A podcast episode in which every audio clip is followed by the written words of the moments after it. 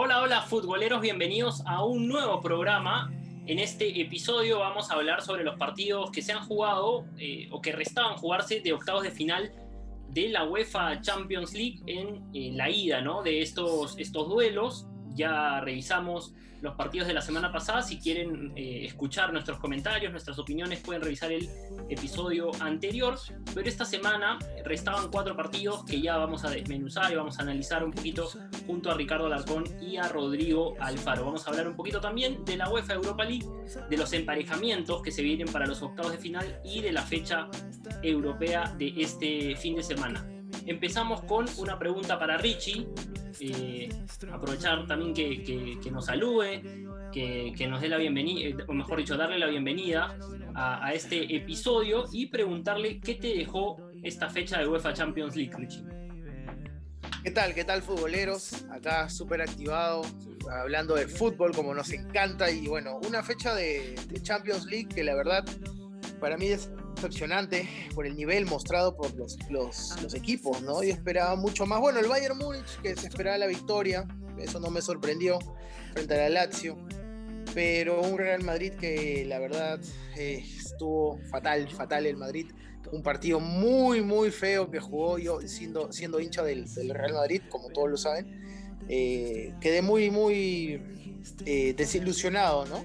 Por más que se haya sacado un buen resultado, no me gustó cómo jugó. Un Atlético que yo lo, no sé si, si, si se escuchó en el programa anterior, pero yo, yo sabía que iba a perder. Chelsea que demostró ser superior.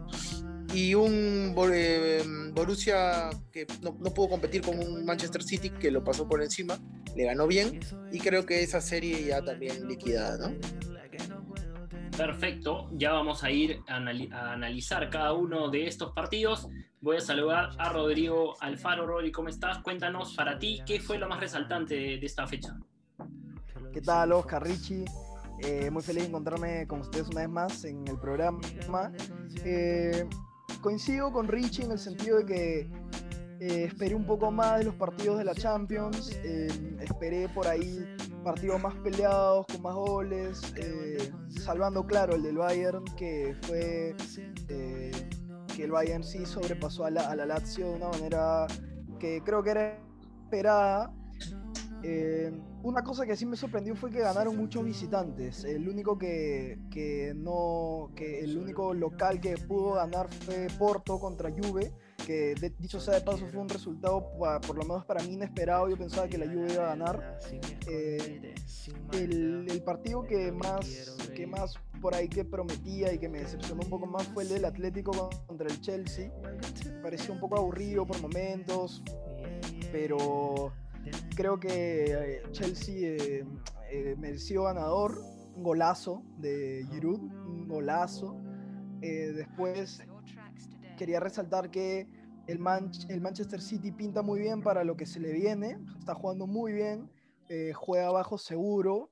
Al final casi una se le escapa, eh, casi regalan un gol el City, pero creo que está muy sólido, muy sólido para poder seguir.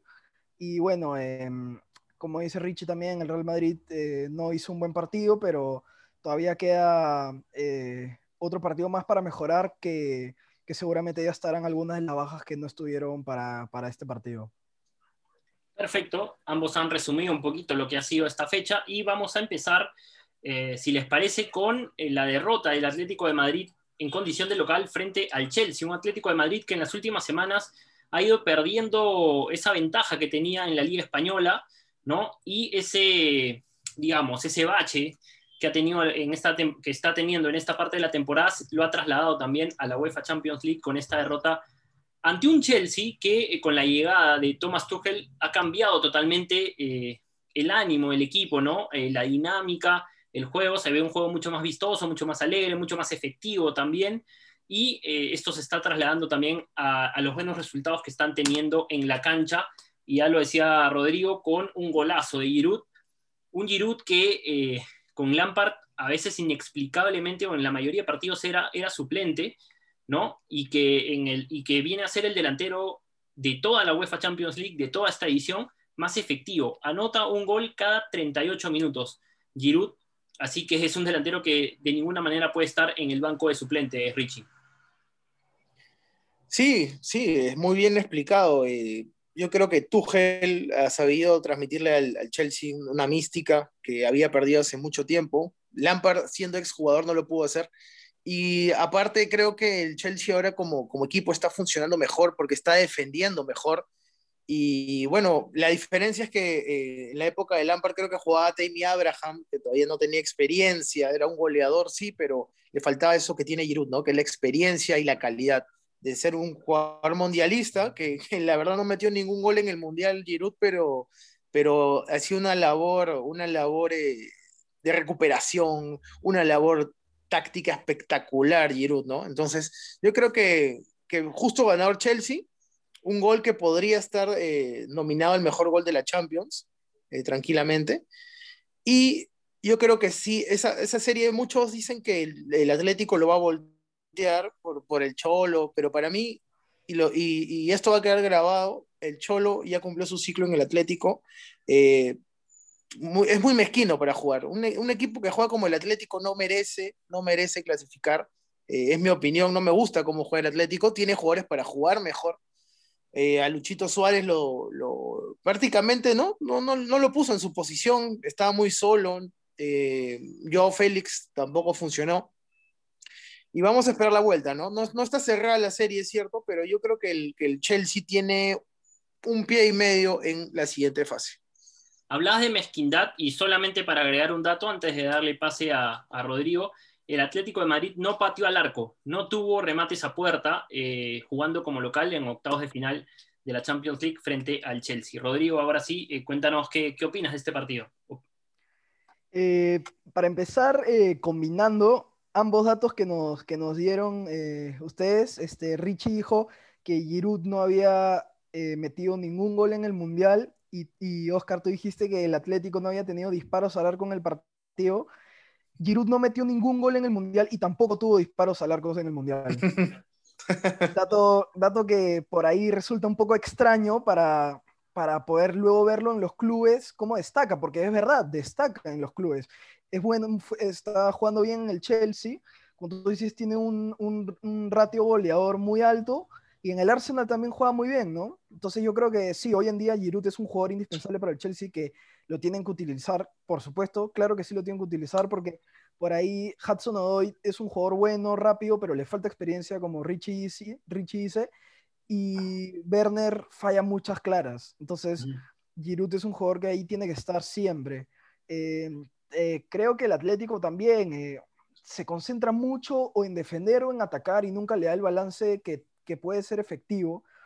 Eh, creo que Simeone, estoy de acuerdo en que Simeone ya, ya, cumplió el ciclo, ya tiene que dar un paso al costado como lo hizo el Mono Burgos eh, hace poco. Y, y, sí, yo creo que el Atlético no va a pasar, yo creo que el Chelsea va a defender su, su, su ventaja y bueno, creo que eh, lo que sí va a poder eh, ser es que otros equipos como, como el Real Madrid también van a defender la ventaja. Yo creo que Juventus va, va a sobreponerse y pasar.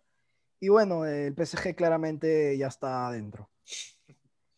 Sí, un Atlético de Madrid eh, que por ratos, o en gran, en gran parte del partido, defendió con cinco, ¿no? Si bien eh, eran tres centrales, ¿no? los laterales se, metían mucho, no, no, no, no llegaron a, usarse como, como opciones de ataque. Y, y, bien lo decía Richie, Luis Suárez terminó muy solo, eh, huérfano, como se dice, eh, dentro de, lo que fue el partido, ¿no? Y el dato de Rodrigo sobre Giroud, que ni siquiera tuvo remates al arco en el, en el Mundial, se agrava sabiendo que Francia fue el campeón del Mundial, ¿no? que, que, él era parte de ese equipo campeón del mundo y que él no haya tenido ni siquiera remates al arco, eh, así, era, es un dato no menor. Pero bueno, pero ha estado teniendo una muy buena temporada y quería sumar a los eh, jugadores jóvenes que, de los que veníamos hablando, hemos hablado de Haaland, de Mbappé, de Foden, a Mason Mount, ¿no? que también viene jugando muy bien en, en el Chelsea. Eh, jugó muy bien también el otro día frente al Atlético y, y viene siendo también una constante eh, su buen juego en la Premier League. Vamos ¿Quién a pasa para ti, Oscar? ¿Quién clasifica ¿Cómo? para ti? ¿Quién clasifica? El ¿O serie cerrada? El Chelsea, sí. Yo creo Chelsea. que el Chelsea iba a clasificar. Eh, veo difícil que el Atlético pueda, pueda revertir el marcador. Eh, yo no creo que esté el ciclo cerrado el Cholo porque puede ganar todavía la Liga Española y, eso le daría crédito para, una temporada más, creo yo. Pero bueno, vamos a, pasar a hablar del otro equipo español, del otro equipo de Madrid y, un equipo que sí ganó y lo hizo de visitante en un partido que se desvirtuó muy rápido, ¿no? Con una expulsión para, para el Atalanta que le quitó, creo, eh, toda opción al equipo italiano eh, o, las posibilidades que tenía de ser un equipo que fuera a buscar el partido, ¿no? Luego de eso, eh, el equipo italiano solamente se refugió en su arco y, de alguna manera esperó que el resultado, que el partido termine 0 a 0 y, sobre el final el Real Madrid pudo anotar el gol, un muy buen gol de Mendy que se viene asentando en el equipo, en el equipo blanco y eh, le da la ventaja al equipo de Zidane para la vuelta. Esta vez voy a comenzar por Rodrigo. Rodrigo, ¿qué te pareció el partido? Bueno, como tú lo dijiste, creo que el Atalanta tuvo esa desventaja desde un tiempo muy temprano del partido por la expulsión, la cual creo y estoy casi seguro que no era roja. Eh, Coincido. Creo que fue muy exagerado. Sí, ya le voy a explicar por qué no. No, yo sé que no, Richie, pero, pero me parece que no era roja, me parece que no era roja, mucho menos en el momento del partido, no era roja. Eh, igual, eh, si es que por ahí decir, por ahí decir que la, que, claro, la expulsión condicionó al Atalanta, pero por ahí decir que eso fue la razón por la cual perdieron, entonces el Real Madrid le hubiera metido tres, cuatro goles. Entonces, tampoco hay que desmeritar el trabajo del Real Madrid, porque me parece que los dos equipos no estuvieron en su máximo nivel, pero aún así el Real Madrid puede encontrarla por ahí con un golazo de Mendy.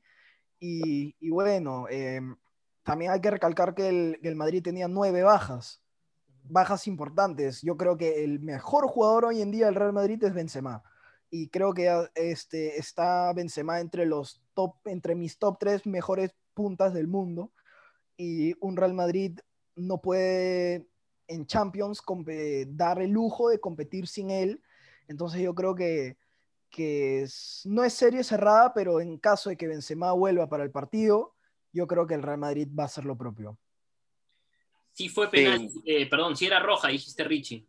Sí, y justo, justo ese es un tema muy polémico, ¿no? Un tema polémico y yo digo que sí fue roja porque viendo las imágenes en un programa deportivo, eh, tenía la misma discusión. Entonces pusieron la imagen de Mendy y, era claro, ¿no? Decían, si Mendy pasaba al defensor, o sea, si no lo, si no lo, si no lo derribaba el defensor del Atalanta, ¿ibas, ¿iba contra el arquero?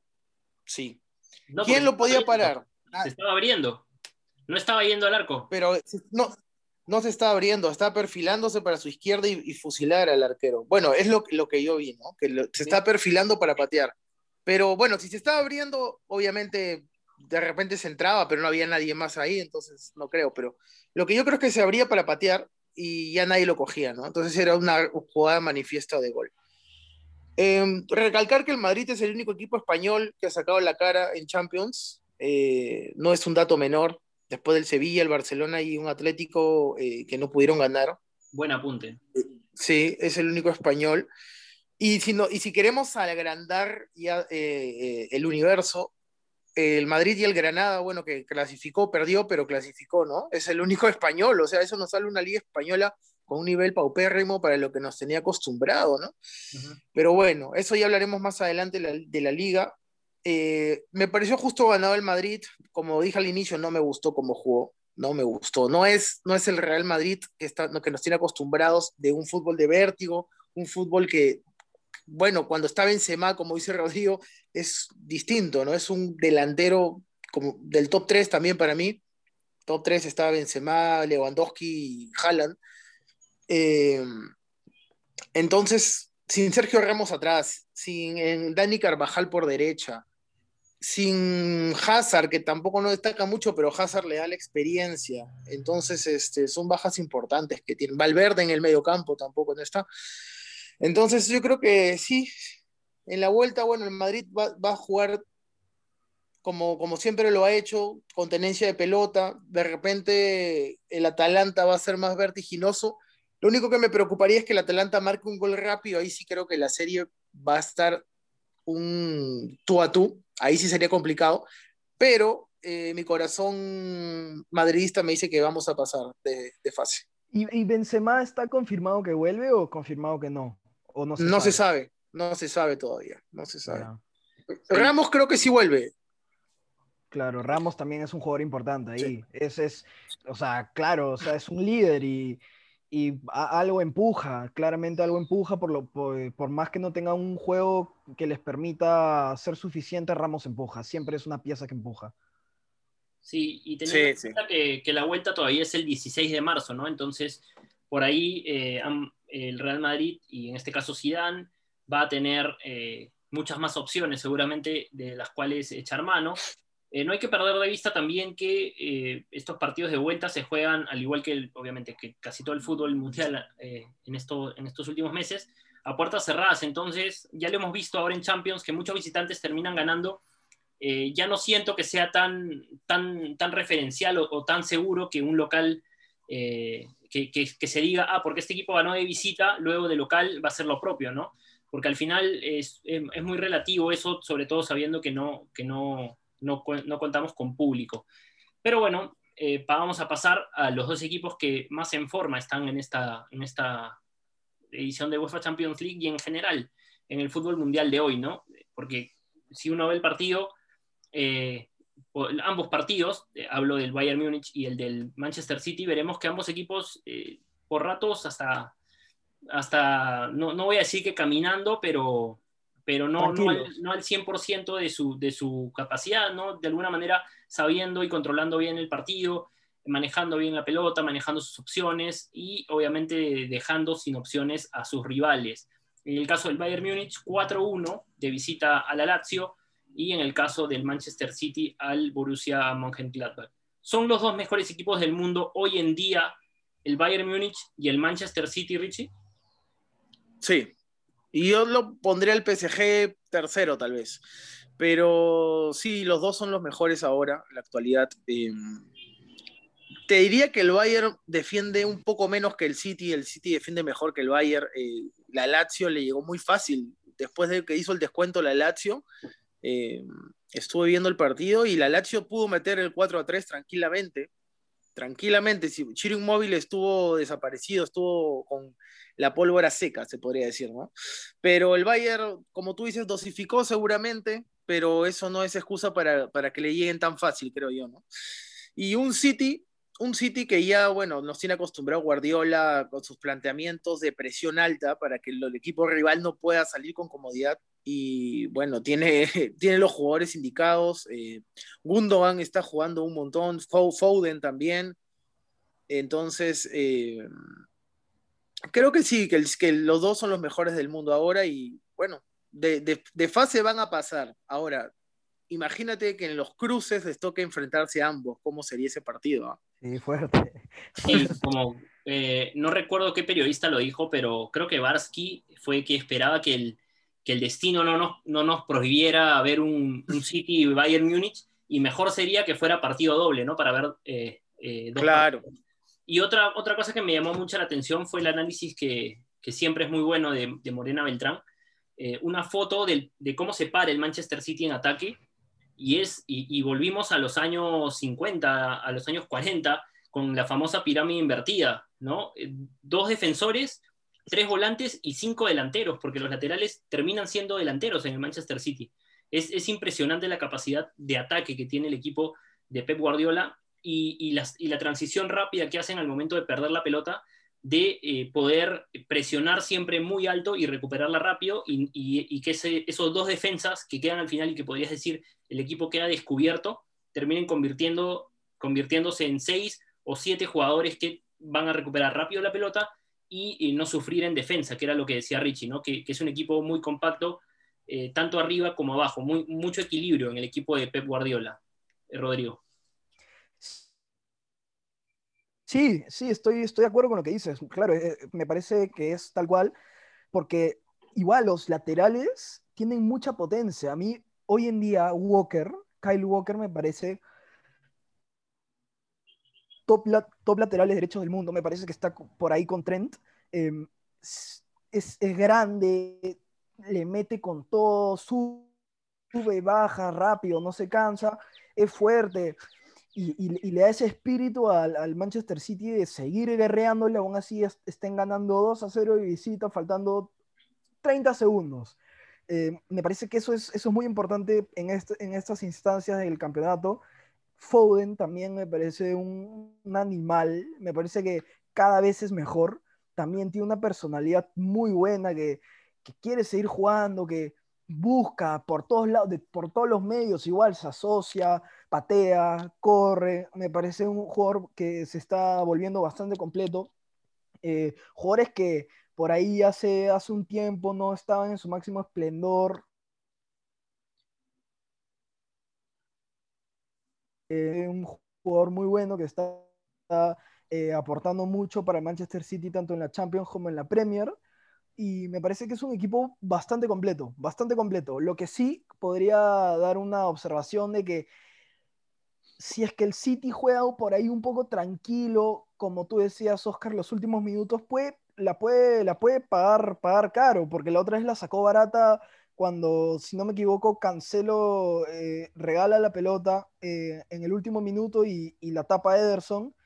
Eh, eso pudo haber sido gol. Se se minimizaba la diferencia y el City iba un poquito más complicado a, jugar en el otro partido.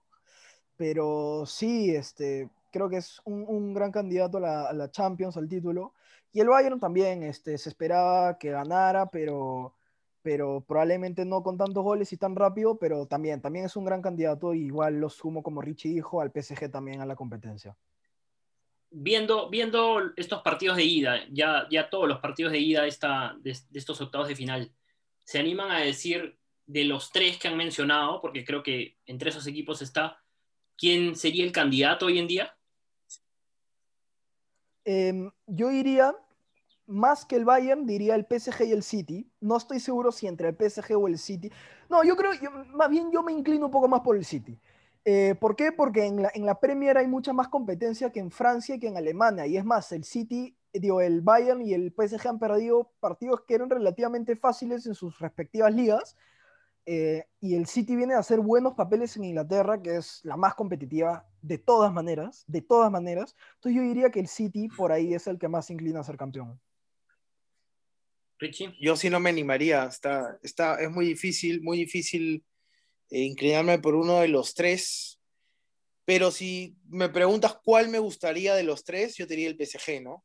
¿Cuál me gustaría? Pero, pero no, no, no te podría decir que futbolísticamente es muy superior ni al City ni al Bayern. Porque los, los, o sea, cada equipo, los tres tienen sus debilidades, ¿no? Y también sus virtudes. Te diría que si el, el PSG, por ejemplo, que, que, es el que yo quisiera que gane de los tres, eh, tiene a un Mbappé inspirado, tiene a Di María con esos pases espectaculares, tiene a Neymar endiablado, yo creo que no lo para nadie, ¿no? Así que así el City le ponga la defensa más férrea, yo creo que esos tres destruyen cualquier defensa.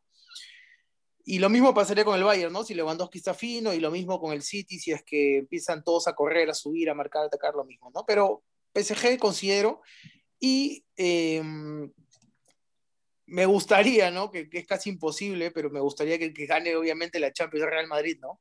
Pero le falta mucho para, para ganarle a estos tres equipos que son muy fuertes. Oscar, Oscar, yo creo que ya ni siquiera vale la pena decir que nos gustaría que el Barça gane. Sí, justo iba a decir eso.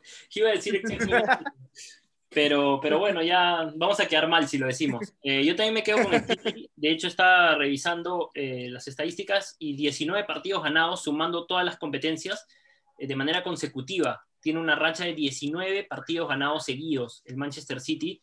Ahora, ojalá que este buen momento lo traslade hasta el final de la Champions, ¿no? Porque normalmente, o, lo que pasa es que los, los equipos tienen, tienen altibajos a lo largo de la temporada claramente este es el mejor momento del Manchester City eh, en, este, en esta temporada 2021. Así que eh, la, imagino que lo que Pep Guardiola, que es todo un eh, enfermo del fútbol, debe, debe, estar buscando es de qué manera este buen momento, ahorita, a fines de febrero, lo puede trasladar hasta, hasta mayo, ¿no? que, que es la final de la UEFA Champions League y donde se van a resolver todos los torneos. Vamos a pasar ya a la Europa League diciendo que en dos semanas vuelve la, Champions, eh, los partidos de vuelta de los octavos de final. pero vamos a pasar a la, a la UEFA Europa League rapidito, y a mí me sorprendió particularmente eh, un equipo inglés, que fue Leicester City, que, que quedara eliminado de, de, la competición, ¿no? Que eh, fue el único inglés, me parece que fue eliminado en esta, en esta fase, y, la verdad que me sorprendió, y frente al Slavia Praga jugando de local, ¿no? ¿qué, ¿Qué es lo que de repente les llamó la atención de esta fecha?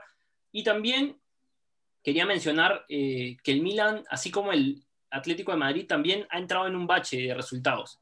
No solo en la Liga Italiana, sino también en la UEFA Europa League, teniendo malos partidos, si bien le, le alcanzó para clasificar, ha tenido malos partidos de, de 16 de final y no le pudo ganar en ninguno de los dos a su rival, ¿no? Al, al Svena Zvezda. La estrella, la estrella roja. roja. le decían, ¿no? La estrella Sí, la roja. estrella roja. Sí. Sí, el Estrella Eh, Roja, pero yo lo tengo, eh, sí, es el Estrella Roja, pero acá está, Claro, acá está Svena, el- Svena Zvezda será en su idioma, en, en, en serbio será. Svena Zvezda, dice. Así que Claro. bueno, Sí, yo también lo tengo así. Sí. El Sí, Estrella sí, sí. Roja, el, el que creo que llegó a una final de, de Copa UEFA, me parece, el Estrella Roja hace muchos años. Sí. Eh, Pero bueno, no Oscar, eh, sí, no le puedo ganar ¿Ah? ninguno de los dos partidos. Fue empate 2 a 2 allá y Sí. 1-1 en Milán. justo Sí. te iba a comentar lo del Leicester. Eh, para mí también fue la, la sorpresa más grande. Me sorprendió mucho el Napoli también, que quedara eliminado por el Granada. Eh, yo esperé que el Napoli lo diera vuelta en Italia, aunque había perdido 2 a 0. Yo pensé que con el gol tempranero podría haberlo dado vuelta, pero después cayó en un bache y, y- y bueno, ganó 2 a 1 nada más. Lo de Leverkusen también sorprende, ojo, ¿ah? porque le eliminan un Young Boys, que es un equipo totalmente desconocido, un equipo sin historia, y un Leverkusen que también tiene un plantel regular como para poder clasificar. Eh, el Arsenal hizo lo propio al final, ese gol lo grité, tú sabes que yo soy seguidor de todos los equipos ingleses y, y el Arsenal yo quería que pase. Y bueno, United hizo lo propio, jugó feo, pero pasó. Y el Milan, como tú dices, es un equipo que, mira, voy a preguntarles, justo quería preguntarles al, inicio del de que hablaste de Europa League, ¿quién para ustedes se va a ganar la Europa League? ¿O quiénes son los dos candidatos? Eh, Ayer, eh, sí, Richie, yo ayer veía un programa de, de deportes que me pareció eh, que coincidían un poco con mis candidatos. Los candidatos calientes para mí para la Europa League son el Manchester United y el Tottenham. Me parece mm, por ahí el Manchester United un poquito más claro por lo que viene haciendo, por el rival que ha sacado. El Tottenham claro, es el que ganó con más ventaja, ventaja bastante amplia, ocho goles en el agregado, pero con un rival desconocido, eh, prácticamente un rival que se esperaban esos resultados que nos sorprendieron, pero claro, me parecen dos candidatos bastante, bastante, o sea, que pintan bastante para el campeonato. Dale, dale, este, Oscar, de ahí te digo los míos. Yo me quedo con el Manchester United. Solo. Sí, o sea, podría decir el, el United y el Milan, pero los han emparejado eh, para octavos de final. Yo me quedo con el United. Eso justo quería preguntarte. Para mí el Milan era candidato, pero eso, después de ah. ver esta serie, Para mí mis serie dos candidatos. Sí, estaba revisando y dije, estos son mis dos candidatos, pero los han emparejado en octavos de final, así que hay que quedarse con uno. qué partidazo va a ser ese, ¿ah? porque el Milan, por más que venga mal, tiene un Slatan que de hecho eh, es un monstruo y yo como, como seguidor del, del United voy a sufrir ahí, creo. Pero mira, yo no, yo no lo mataría al, al Arsenal tampoco. ¿ah? El Arsenal, el Arsenal al- si se enfrenta con el United, ambos son ingleses, se conocen, igual que el Tottenham. O sea, la mosca Mourinho le puede por ahí, este, puede por ahí como que meterle el swing porque ya los conoce, ¿no? Y después no hay, no hay, no hay otro rival, creo, el Milan, pero va a jugar con el United. Si el Milan elimina al United, de repente podría ser candidato. Eso sí, ojo, ojo con el Milan. Sí, yo creo que el, que el United no le va a alcanzar para ganar la Premier League, eh, pero sí creo que va a apuntar todas sus balas a, a hacerlo con la, con la UEFA Europa League, ¿no? Como ya lo hizo hace unos años, me parece en el 2017, que, que fue campeón Sí. el, el Manchester United.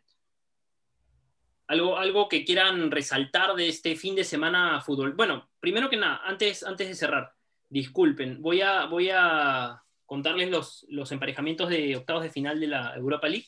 Ajax, Young Boys, Dinamo Kiev, Villarreal, Roma frente al Shakhtar Donetsk. El Shakhtar, ojo con el Shakhtar también, ¿ah? Ojo con el Roma también, que jugó La bien. Roma también fuerte, ¿eh? No, no Sí. lo saques a la Roma. Eh, creo que pasa el Shakhtar. Olympiacos, Arsenal, eh, Dinamo Zagreb, Tottenham, eh, ya- lo decíamos, el United Milan, Slavia Praga frente al Rangers y el Granada frente al Molde. El, el- el Rangers a mí me gusta cómo juega, pero El más, más, me, más, me, más me inclino por, por cómo era antes, ¿no? Un Rangers cuando jugaba contra el Celtic muy parejo, ahora bueno, no es, no es el mismo Rangers, pero me gusta, me gusta su estilo de jugar. Eh, creo que están casi todas las series un poco fáciles de, de ver quién va a pasar, ¿no? Creo que pasa Villarreal, creo que pasa Tottenham, United, eh, Arsenal. Eh, en el Shakhtar Roma, yo, yo me la juego por la Roma. ¿ah? Yo me la juego por la Roma. Eh, ¿Qué otro partido más está, Oscar? Creo que ya dije todos. Dinamo Zagreb, Tottenham, Tottenham, Granada, Molde, Granada, Granada. Ajax, Young Boys. Ajax. Ajax. Sí, y con eso creo que hemos copado todo lo que...